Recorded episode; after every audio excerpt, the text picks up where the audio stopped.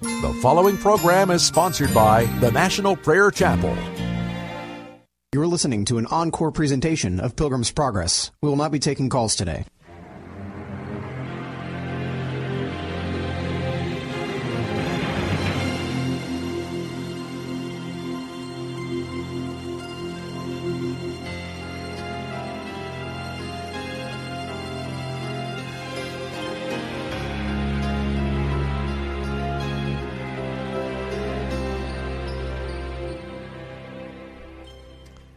From the Harvard Classics, Folklore and Fable, Volume 17, page 234, comes this story.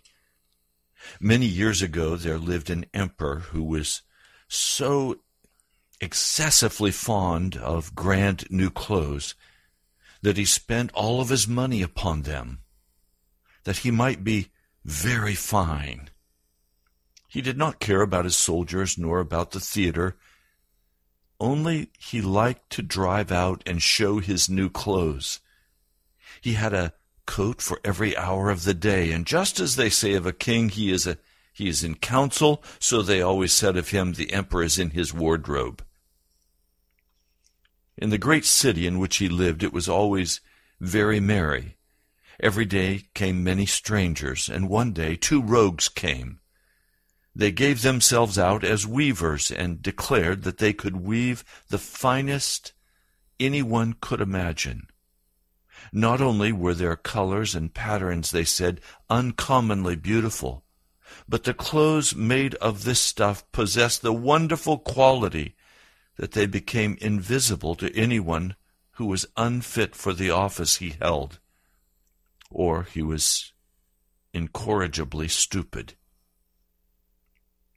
Those would be capital clothes, thought the emperor. If I wore those, I should be able to find out what men in my emperor are, empire are fit for the places that I've assigned them. I could tell the clever from the stupid. Yes, this would be woven for me directly. And he gave the two rogues a great deal of cash that they might begin their work immediately.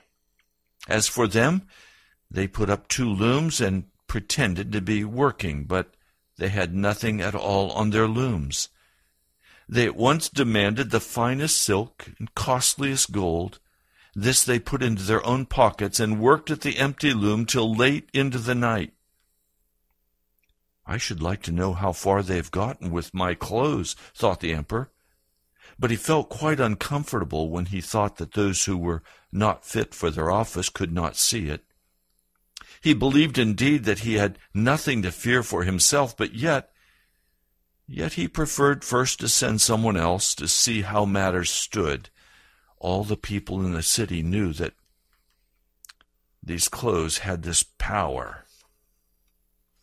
They were anxious to see how bad or how stupid their neighbors were. I will send my honest old minister to the weavers thought the emperor. He can judge best how my new clothes look, for he has sense, and, and no one understands his office better than he does. Now the good old minister went out to the hall where the two rogues sat working at the empty looms. Mercy on us, thought the old minister, as he opened his eyes wide. I cannot see anything at all. But he didn't say this.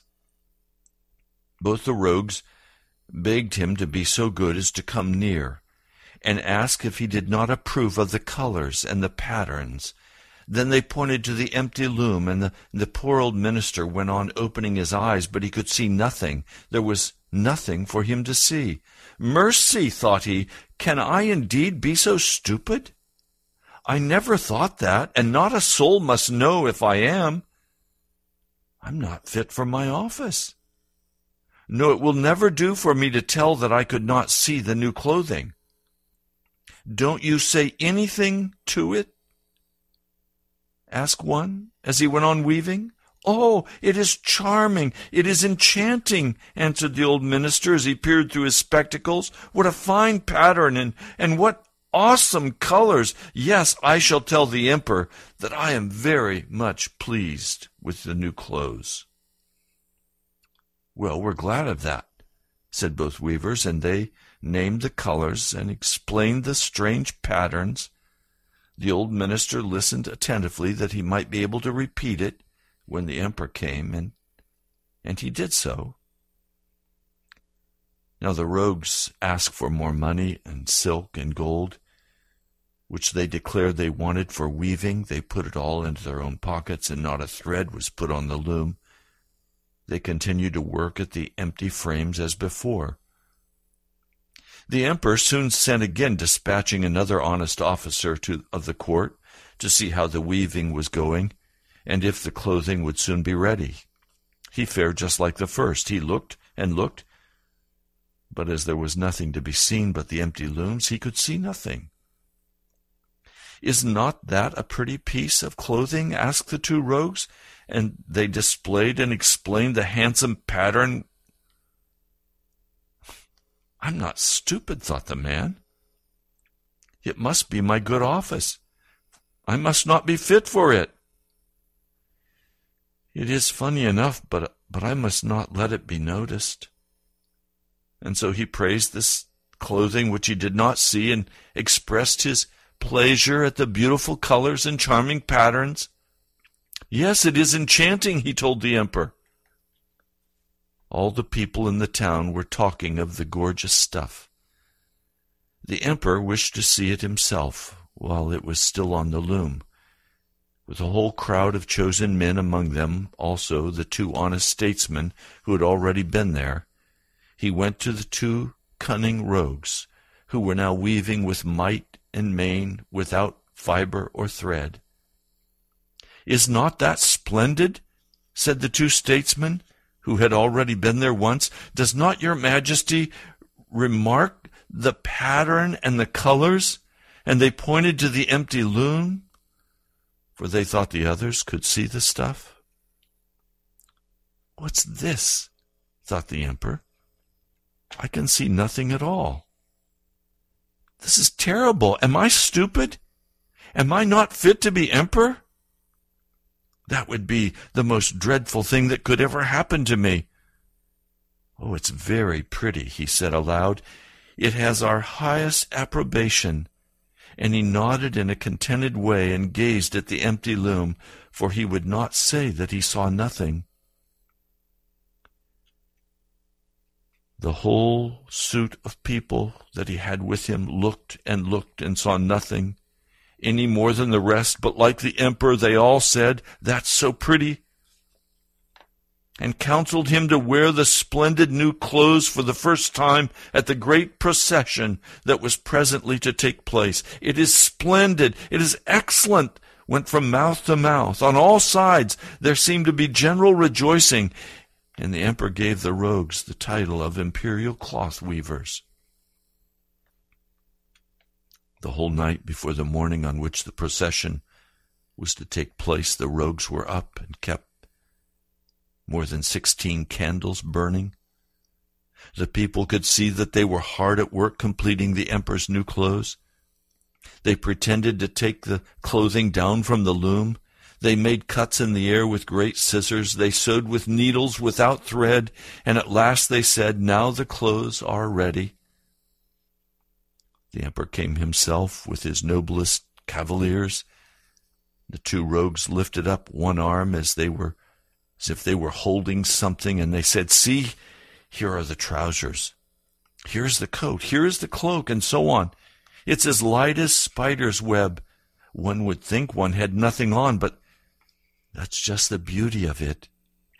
Yes, said all the cavaliers, but they could not see anything, for nothing was there. Will your imperial majesty please condescend to take off your clothes, said the rogues, and then put on your new clothes here in front of the great mirror. The emperor took off his clothes, and the rogues pretended to put on him each new garment as it was ready and the emperor turned round and round before the mirror. Oh, how well they look! How wonderfully they fit, said everyone. What a pattern! What colors! What a splendid outfit!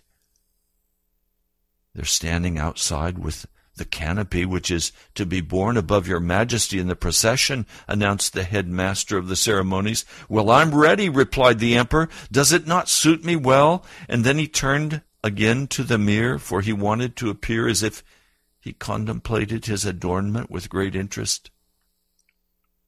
The two chamberlains who were to carry the train stooped down with their hands toward the floor, just as, just as if they were picking up the mantle.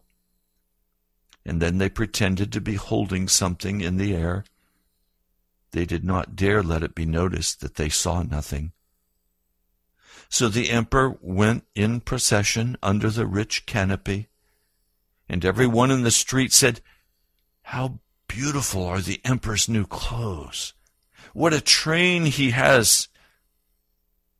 How gorgeous! How it fits him!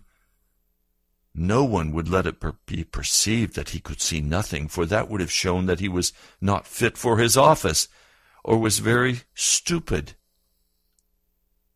No clothes of the emperor's had ever had such a success as these clothing.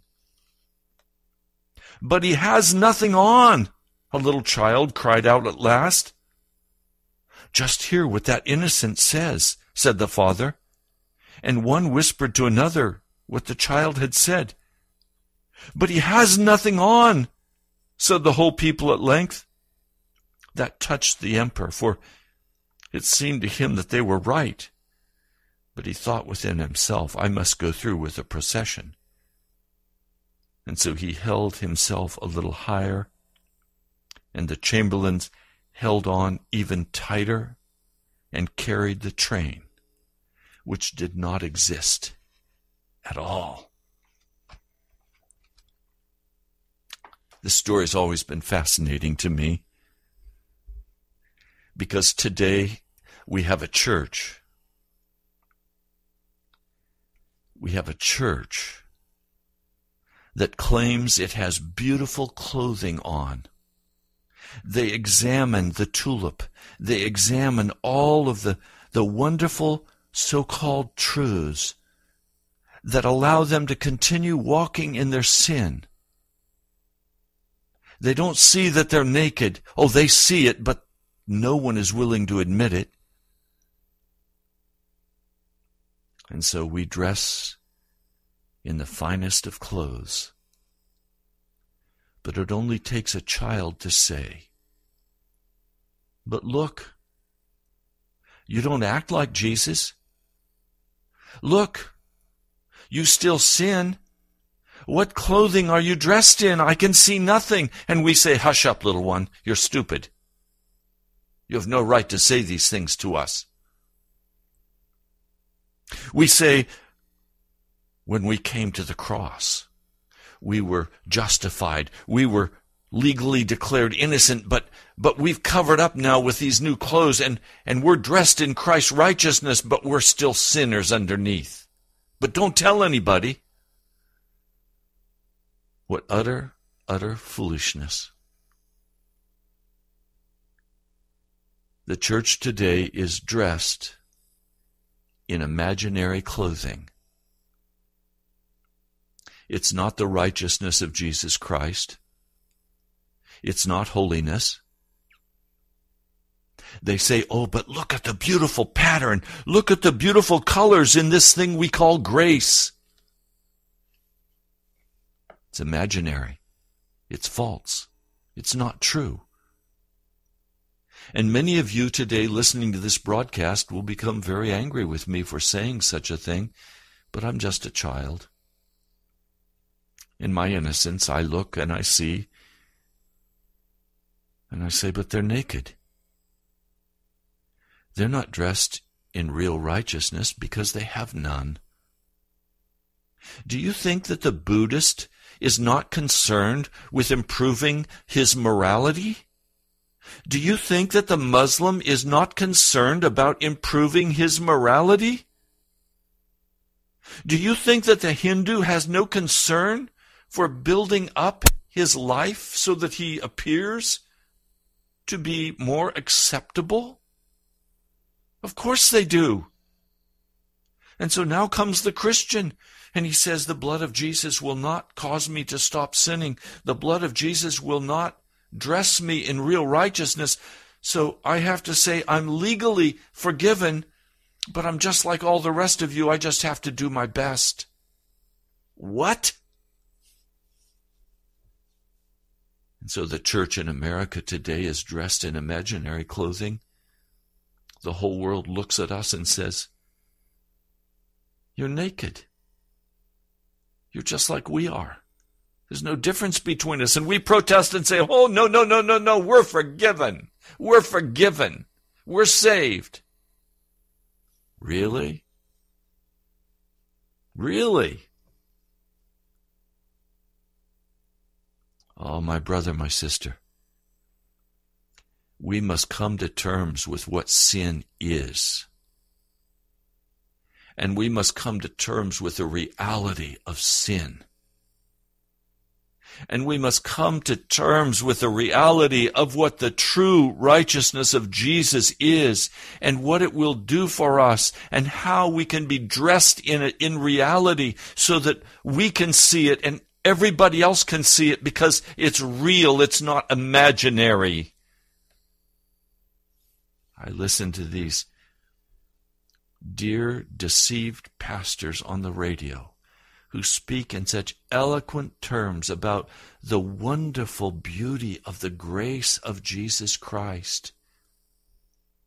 They talk in glowing terms about the righteousness of Jesus that allows them to continue to walk in their sin and yet they're covered over and they're saved and they're on their way to heaven and they can never lose their salvation no matter what they do. And I listen to them talk about do the best you can do because the better you can do, the more fellowship you'll have with Jesus. And the better you do, the more rewards you'll get in heaven. What utter wicked foolishness. And yet these dear pastors are sincere in a, in a manner. They'll quickly confess they're not righteous. They're naked. They don't have any clothes on. It's all imaginary. It's a game. Can you imagine a church of the Lord Jesus Christ standing in defense and approval of a man or woman who continues to walk in his sin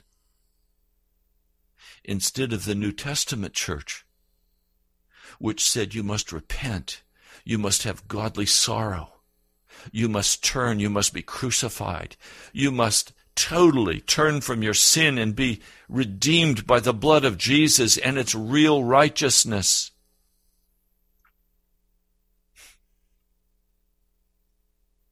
This is such a a deception. I heard one very popular preacher, well known radio broadcaster and television broadcaster, say that he believes it is not the unpardonable sin to receive the mark of the beast. And his argument was that Jesus died on Calvary for us, and there is no sin that we can commit that will ever take us out of the hand of Jesus. And so, even if we take the mark of the beast, we're still going to be saved. We might not be raptured, but we're still going to be saved in the end. We will have a second chance. Utter deception, utter anti Christian beliefs. These are Gnostic beliefs.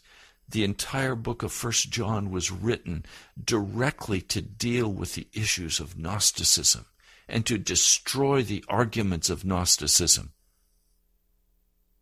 And for those of you who weren't listening yesterday, Gnosticism is simply the secret knowledge. Gnosticism is the belief that the spirit cannot be touched by the wicked flesh. It's the belief that you can sin in any manner you choose in the flesh. Their illustration again was taking a piece of gold, putting it in the sewer.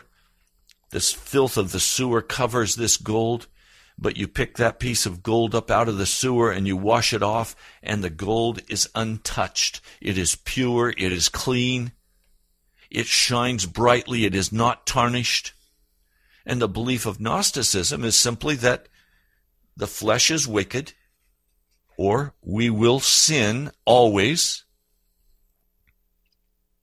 but the spirit is clean, is untouched by sin.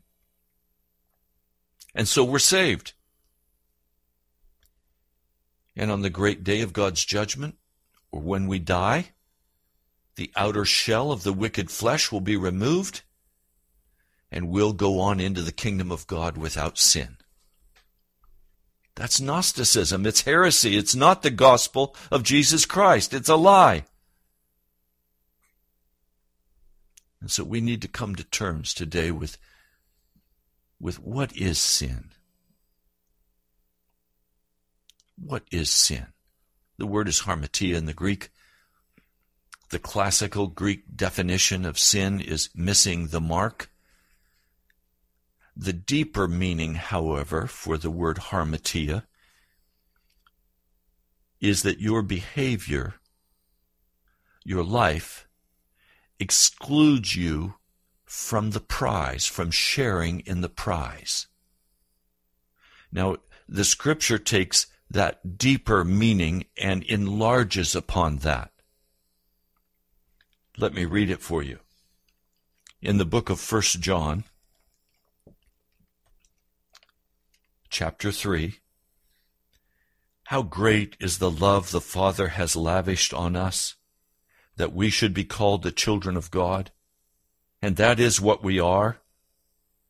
The reason the world does not know us is that it did not know Him. Dear friends, now we are children of God, and what we will be has not yet been made known.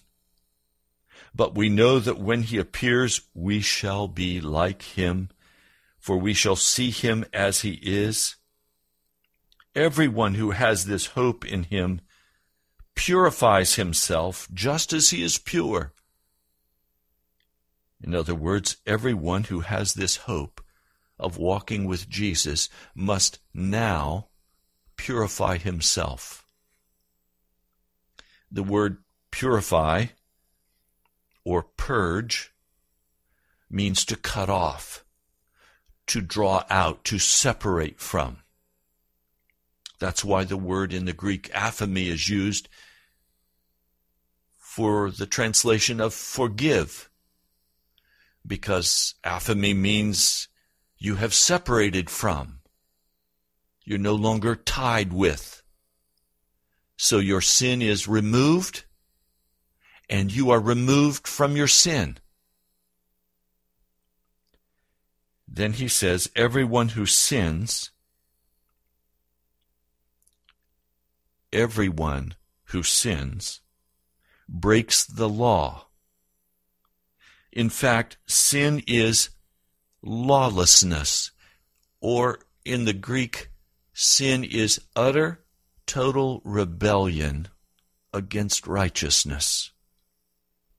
Sin is a volitional act, it is a, a volunteering of ourselves to lie in the arms of Satan. Satan is the great lover of our culture and of our day. I'll share with you just a moment another scripture that talks about this. That the person who sins is lying in the arms of the devil. It says, Everyone who sins breaks the law. In fact, sin is lawlessness. But you know that he appeared so that he might take away our sins. He might separate us from our sins. In him is no sin. No one who lives in him will keep on sinning. No one who continues to sin has either seen him or known him. Now, this cuts directly across that Gnostic belief that the flesh remains wicked while the spirit remains pure. The apostle John is saying no, the whole person must be pure. Not just the spirit, the whole person must be pure. Man's soul must be pure. He says, No one who lives in him keeps on sinning. You can't be in Jesus and in sin. No one who continues to sin has either seen him or known him. Dear children, do not let anyone lead you astray. He who does what is right is righteous just as he is righteous. You notice this just totally blows away the modern church and its wicked, imaginary clothing of righteousness. He's saying very plainly with simple words if you do what is right, you're righteous. If you do what is wrong, you're a sinner. He who does what is sinful is of the devil, because the devil has been sinning from the beginning. The reason the Son of God appeared was to destroy the devil's work. No one who is born of God will continue to sin because God's seed remains in him. He cannot go on sinning because he has been born of God. When a person is born from above, they are changed. There is a transformation that occurs. They're not the same. They have been taken from the kingdom of darkness and transferred to the kingdom of light. They don't continue to walk in sin. So sin is that which separates us from God. And any clothing that you think you might want to wear, regardless of the beautiful patterns that you imagine, regardless of the carefully worked out system of theology, if you continue to walk in sin, according to the scripture, you're walking in imaginary clothing because you don't know Jesus and you have not been born from above. Now, this is why I was sharing with you yesterday this great crying out of my heart. And I have to tell you in all frankness, I could barely sleep last night. I awakened time after time to cry out before the Lord.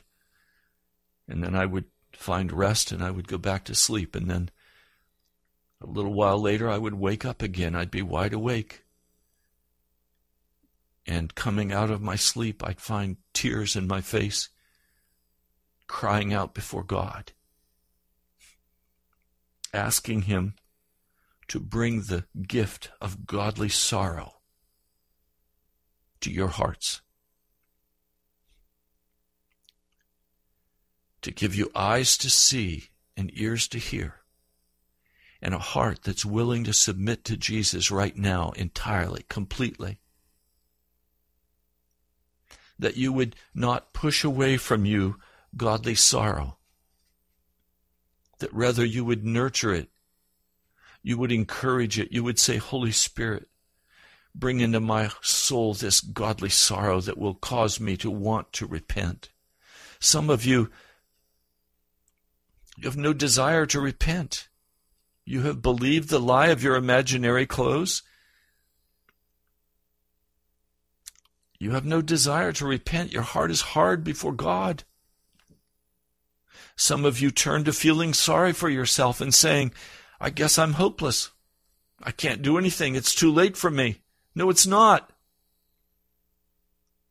You, you must cry out to Jesus and ask Him to give to you the gift of godly sorrow for your sin, for your offenses against the Most High God.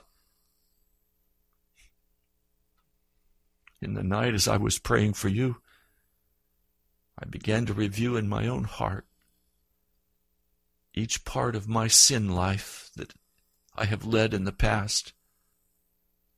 Those times when I have utterly rebelled against the Lord God of heaven because of my hunger and gone out and grabbed what I wanted authority, success, relationships, reaching out for ambitious success, to be somebody, even to doing something great for God. so that I could be somebody too. I found myself again weeping before the Lord because of His great mercy, because of His great kindness, because of His incredible, wonderful compassion.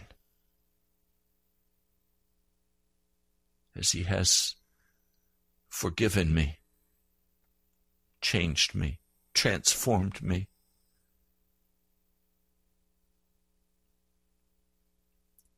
I'm praying for you. I'm praying that God will give to you this gift of godly sorrow.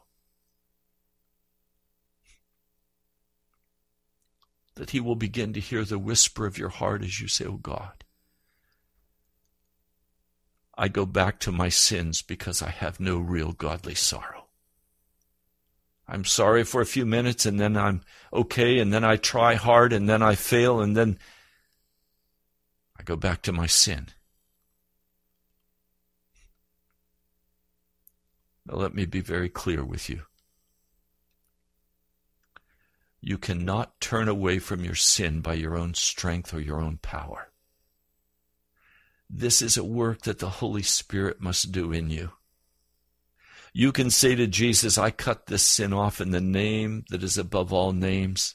I cut it off in your presence, Jesus, and I ask now, by the power of your blood, will you wash me? Will you cleanse me? Will you, will you change me, Jesus, that I don't go back to this wickedness? Now, Jesus, whatever is necessary in the way of godly sorrow, bring it fully into my heart that I can see how I have grieved you, how I have hurt you. I don't desire to walk in imaginary righteousness for another moment. I want real righteousness. I want to be purified. I want to be cleansed. I want to be made whole. I want to be born of the seed of God. It requires giving up everything all pride, all ambition all bitterness and all anger. It requires giving up our very soul. It means we move out of our body. It means Jesus comes in and dwells in our body.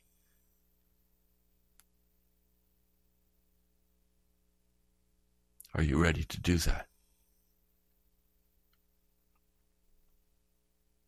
Are you ready? Godly sorrow brings repentance that leads to salvation but leaves no regret. But worldly sorrow brings death. See, after you have sinned against God and you beat yourself up and you walk in condemnation, that kind of sorrow just brings death. There is no condemnation for those who are in Christ Jesus for those who have godly sorrow that brings true repentance, utter renunciation, utter turning away, utter giving over of my life that I would rather die than sin against Jesus. This kind of repentance leads to salvation. And it doesn't leave us any regrets that we left our sin. I've talked with some who say, Pastor, if I leave this sin behind, I'm going to always regret it because I have such joy in it. No, that's worldly sorrow. Godly sorrow leaves no regret because Jesus is so much more than any pleasure we might derive from our sin. Jesus is everything.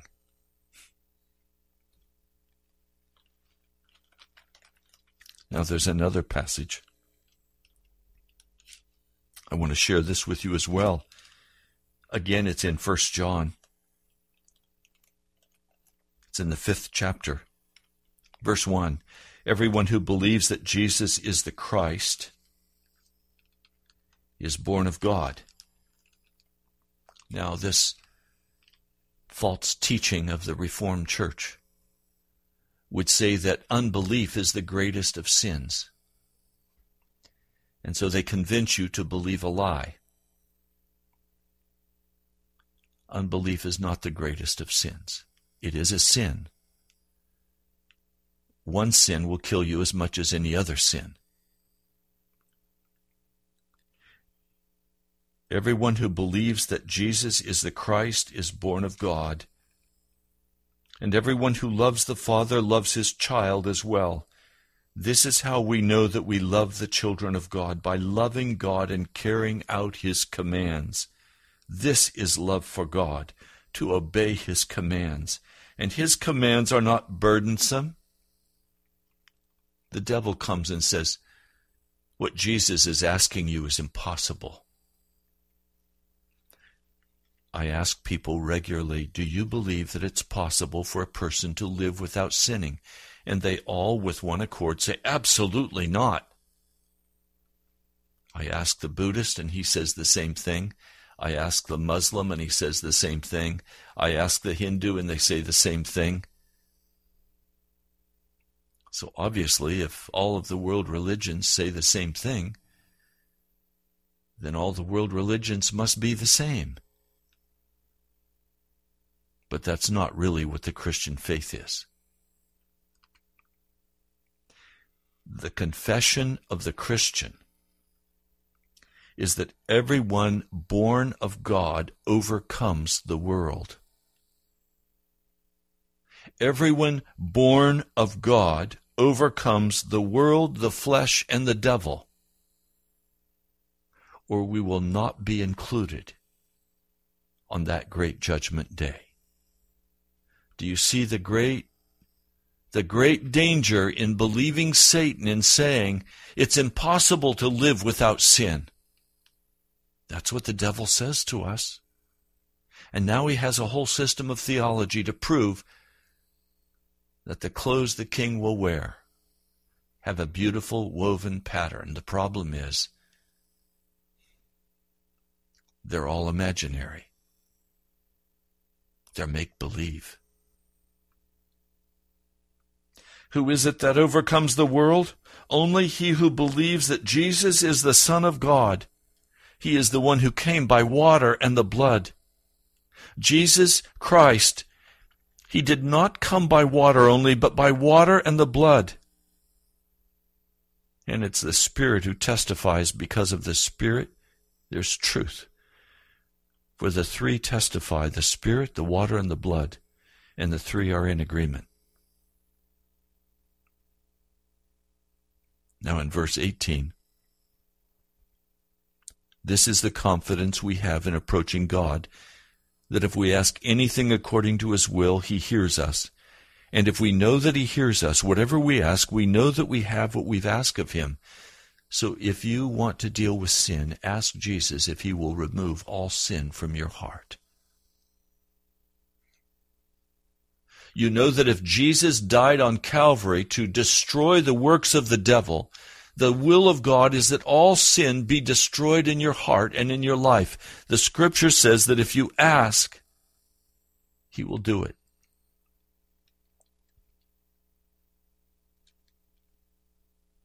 Then in verse 17 he says, all wrongdoing is sin.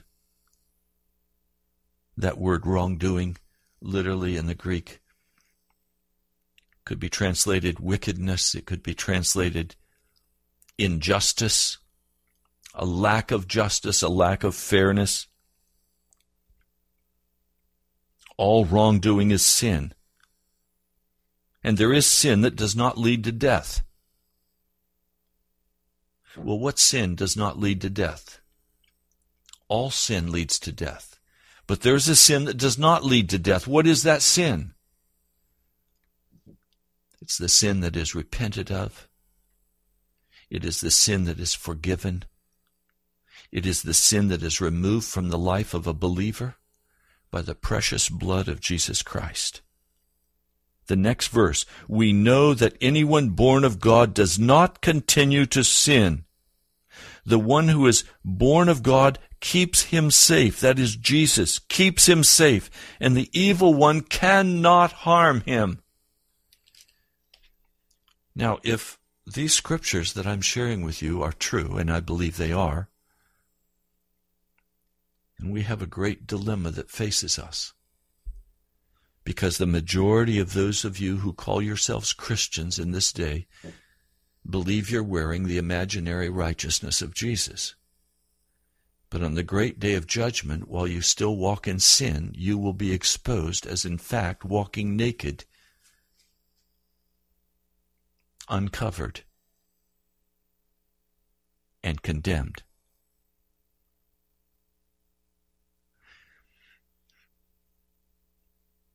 One time I heard, I was at dinner with a couple, and he said to my wife and to myself and to his wife, he named her by name and he said, She's a low maintenance person. Immediately in my spirit, I said, This couple will be divorced very soon. Any husband who would say his wife was low maintenance does not understand the wife he has, does not understand what a relationship is about. Or else he has simply cast her aside and is playing with someone else. Shortly after that, he called me and he said, Pastor, could I come and talk with you? Yes. He came to the office and we sat down and he said, I've made a decision to divorce my wife. I did all I could to help them, but I could not help.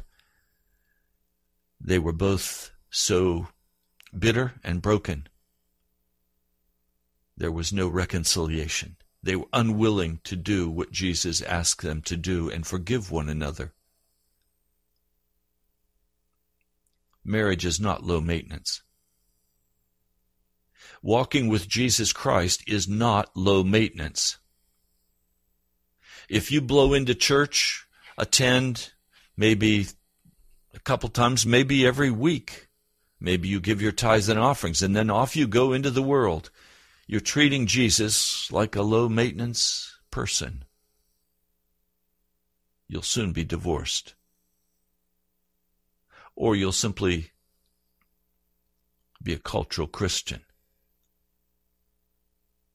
Walking with Jesus is high maintenance.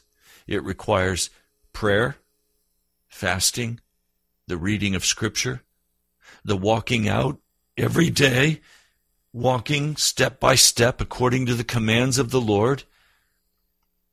It consumes totally your life. Everything else is secondary. Jesus becomes everything for you. Or you're treating him as low maintenance and there will soon be a divorce.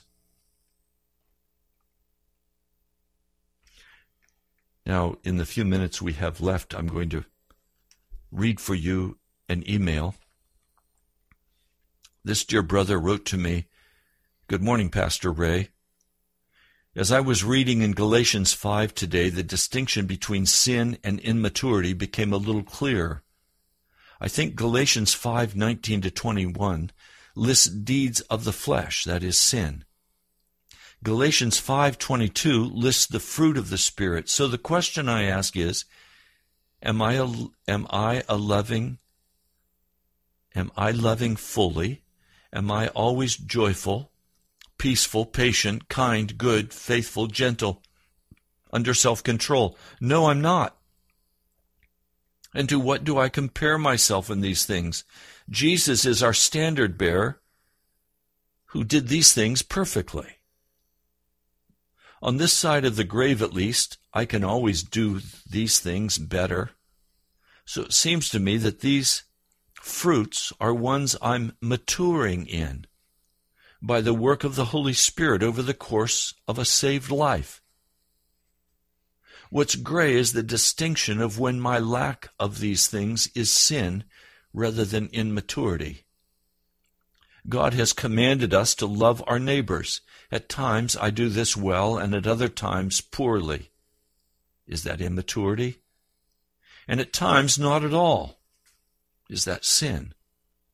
Same with the rest of the fruit. The latter has to be eradicated, eradicated e.g., lovelessness, by my choosing and by the power of the Holy Spirit working together If I'm not in abject rebellion on the issue, His Spirit will convict me of sin in these areas.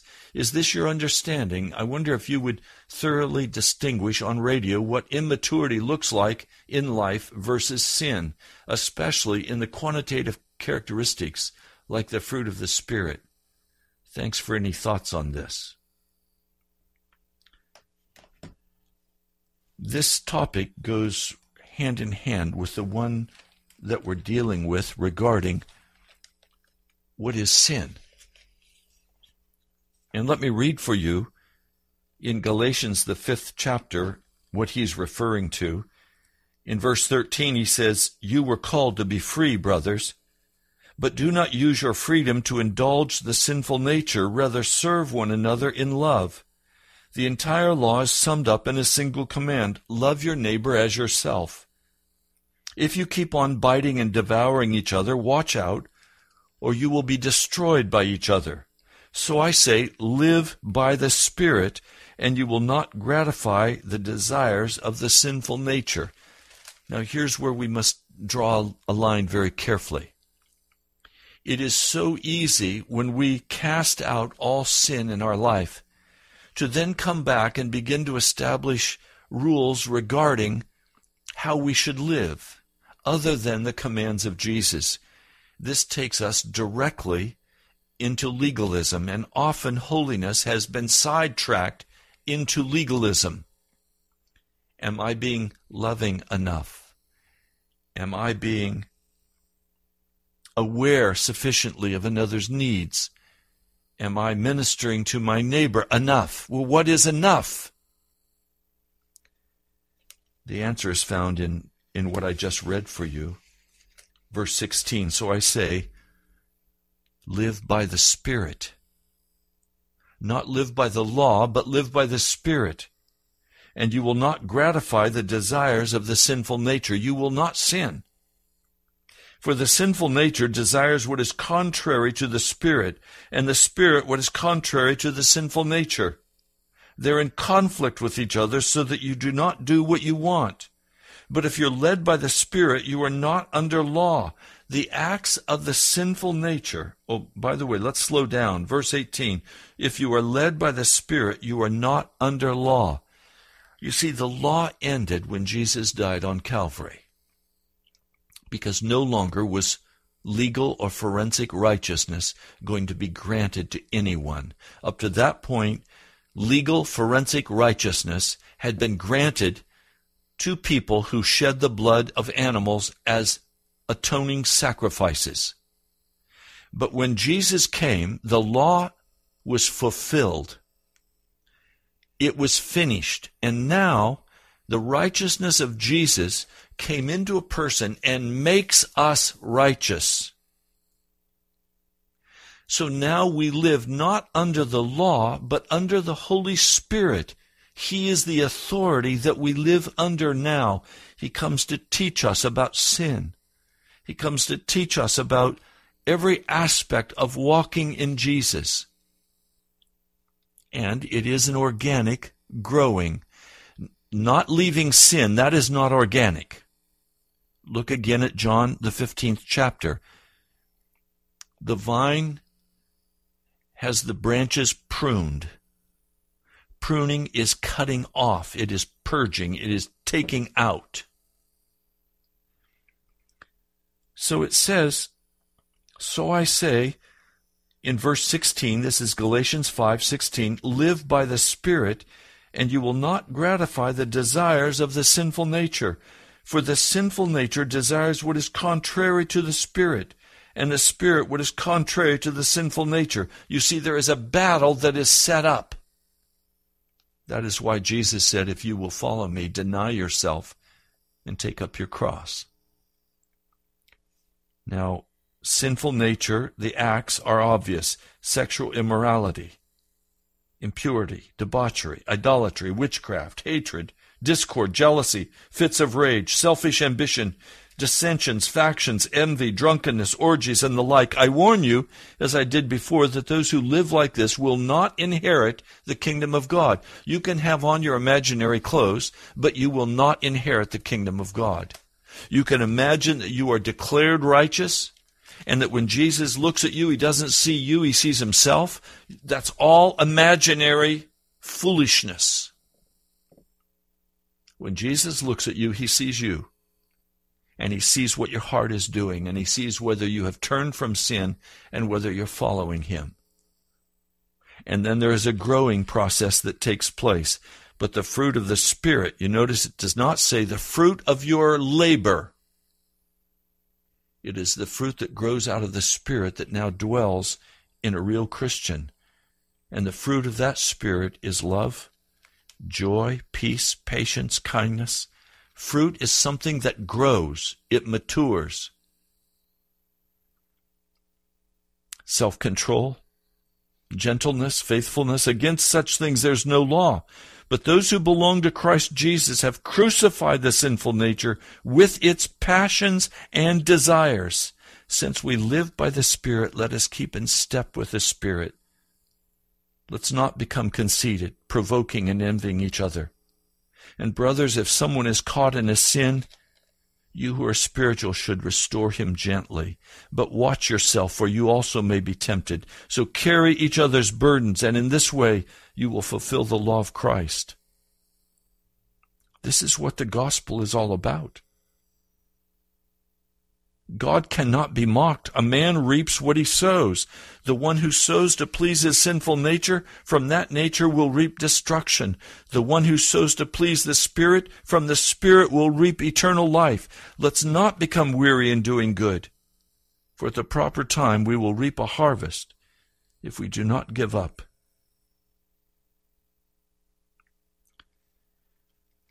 And so I don't boast except in the cross of Jesus Christ. Sin is real, and righteousness from Jesus Christ is real. If you do not kill sin, sin will kill you. And you must decide Now, I would very much like to hear from you. We're coming in on the closing of the month. We need to cover the radio bill, and we are still far short. We have just over a thousand dollars toward a bill of more than three thousand dollars. So if the Lord has moved in your heart and these messages have been profitable and valuable to you, could I hear from you quickly? Write to the National Prayer Chapel, Post Office Box 2346, Woodbridge, Virginia 22195. I thank each of you who has already contributed. I'm going to wait and believe that Jesus will cover the cost. God bless you. I'll talk to you soon.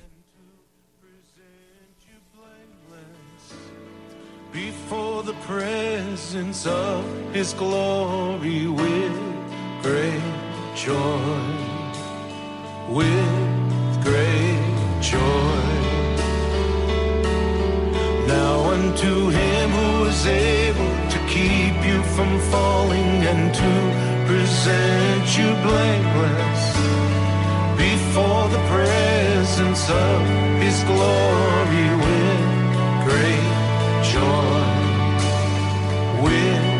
afraid